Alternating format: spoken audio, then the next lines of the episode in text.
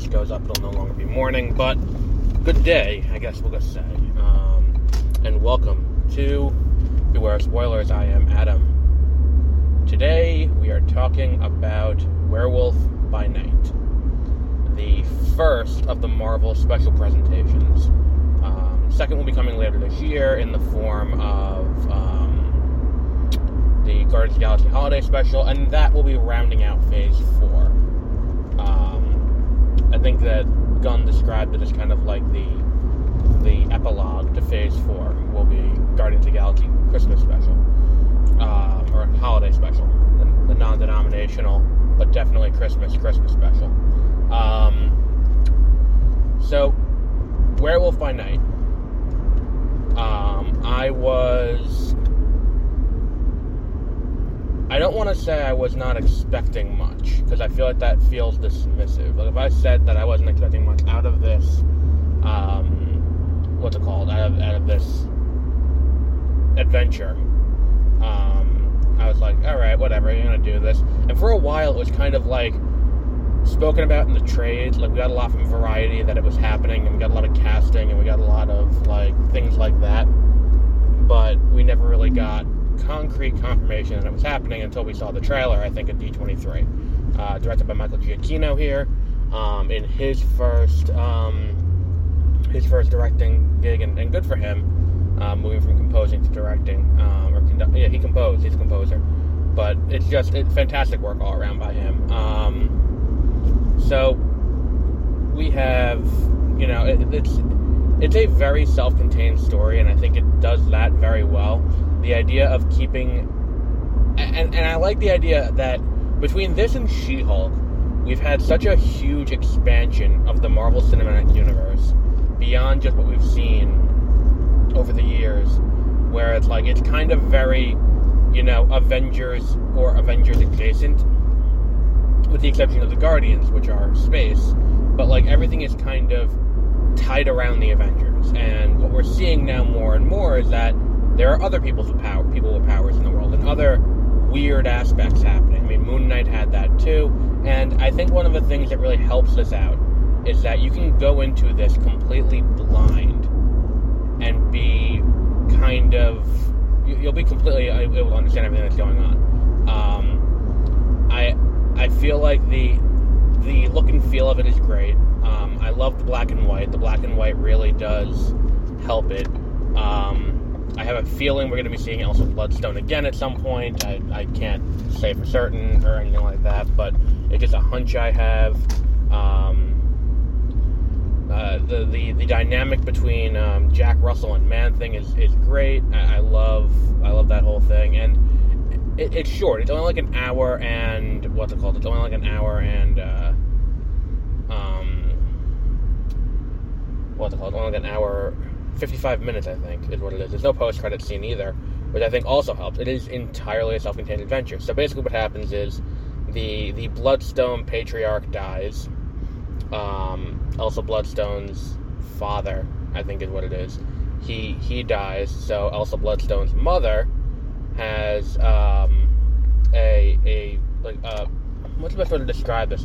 Like I don't want to say like it's basically a contest where it's like, okay, so okay, motherfucker. Um, so basically a contest to to see who's going to uh, succeed um, and take over control of the Bloodstone and, and be kind of the head monster hunter because apparently the monster hunters are a thing in the MCU and they're out there hunting monsters and keeping monsters from from taking over the you know taking over the world and keeping people from being killed and it has a very like 1950s horror movie aesthetic to the whole thing and i think that that really works in its favor too. Um, i feel like what happened here was wandavision came out and did great with audiences. So they're like hey let's do that again but with a 1950s horror movie with other marvel characters. And i think it works here um, and unlike the first few episodes of WandaVision, which are 100% capitalizing on the fact that they know you're not going anywhere because Wanda and Vision are in the show, and we had just seen Endgame, and also WandaVision was uh, one of the first things we got after the pandemic, um, or toward the middle of the pandemic. Really, it was 20, it was early 2011 when we got WandaVision for the first time, and um, the idea that we we were kind of just like, oh, good. The the I remember watching the first episode and, and seeing the the Marvel Studios logo for something new, and I'm like, this kind of feels like the world is somewhat starting to get back to normal. Um, and I feel like that was a good amount of, of why WandaVision worked. Um, I, here, they're not capitalizing on the existence of other things we already know. Um, so don't expect Doctor Strange to show up. Don't expect um, Moon Knight. Don't expect Blade. These are all things that I thought were going to happen. Uh, and then when they didn't, I was like, all right, right on. I really think that it worked in their favor that they're not being like, oh, and look, here are other things. Um, and and seeing um, this side of the MCU is a fun thing to explore. This this you know this dark and and, and more occult side. Um, enjoy it. There's a lot of blood and gore in this, and I think it really works in the favor of it. I'm not entirely sure how the show didn't get a TV TVMA because, like, at one point, like, she cuts off a guy's hand and then shoots, what, and then shoots him with, like, he had a wrist mounted like crossbow, uh, and he she uses that off his severed hand to shoot him up through his lower like jaw, uh, and uh, like the arrow is coming out of his mouth. Like, it is like whoa. I, I was not expecting that level of like blood and gore in this and it's it is a, a interesting thing to see and, and it really worked in the show's favor i think. Um, i think the way it got around the tvma was it does look fake but not enough fake where it's like it's cgi and the cgi looks like shit. It looks fake in a way where it's like it's homaging like the universal monster style movie, like the the the, the monster horror movies of the past is what's being homaged in this, and it and it does that very very well. Um, what else was there that was you know entertaining? Like the whole thing is very well done. The only thing that I would say is it would have been nice if it was a little less CGI.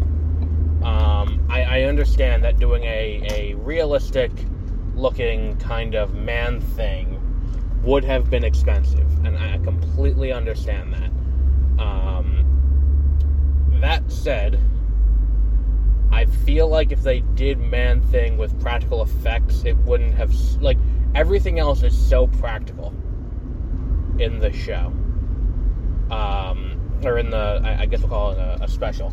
Um, everything else is done so practically that when what's it called when um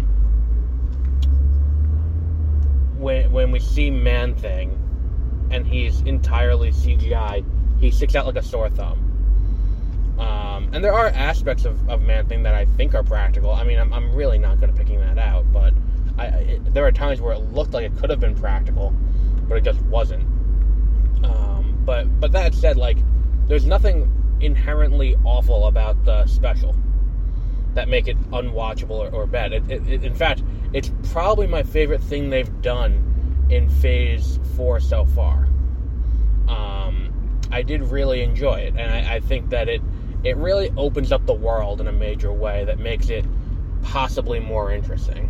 Um, and I, am excited to see where they go from here. Um, and, and, it's like even like the opening credits being the way that they are. Um, I guess wish they had committed a little bit more fully to the to the aesthetic that they're obviously going for. I guess feel like they didn't commit hard enough to that. Um, so uh, yeah, I mean, it, it, other than that, um, it's a mildly entertaining way to use an hour. I think it's the strongest offering that Disney's going to have on Disney Plus for Halloween. Um, and and that's the thing too is that there was an avenue where this is like, and on Halloween night we have to go out and do, you know, do this ritual and track down the man thing, or track down mm-hmm. Ted, I guess, or track down this guy. Um, and, and it's like that. That there was an avenue where they do that. They did not do that, and I'm very happy they didn't, because um, it gives it a kind of evergreen quality when you do that. Um, but I think we'll wrap up there for today. Um, go check out um, Werewolf by Night on Disney Plus. Tell Marvel by watching it that you want them to do more of this because um, this is very fun, and I hope they do more things like this. Um, and hopefully, it inspires more people to go out and make more movies like this. Because I would watch in theaters a 1950s uh, horror movie uh, homage like day it comes out. I would love that. Um, but we'll wrap up there for today. Um, so we'll be back with new stuff next week as it happens. So until then, have a great rest of your week.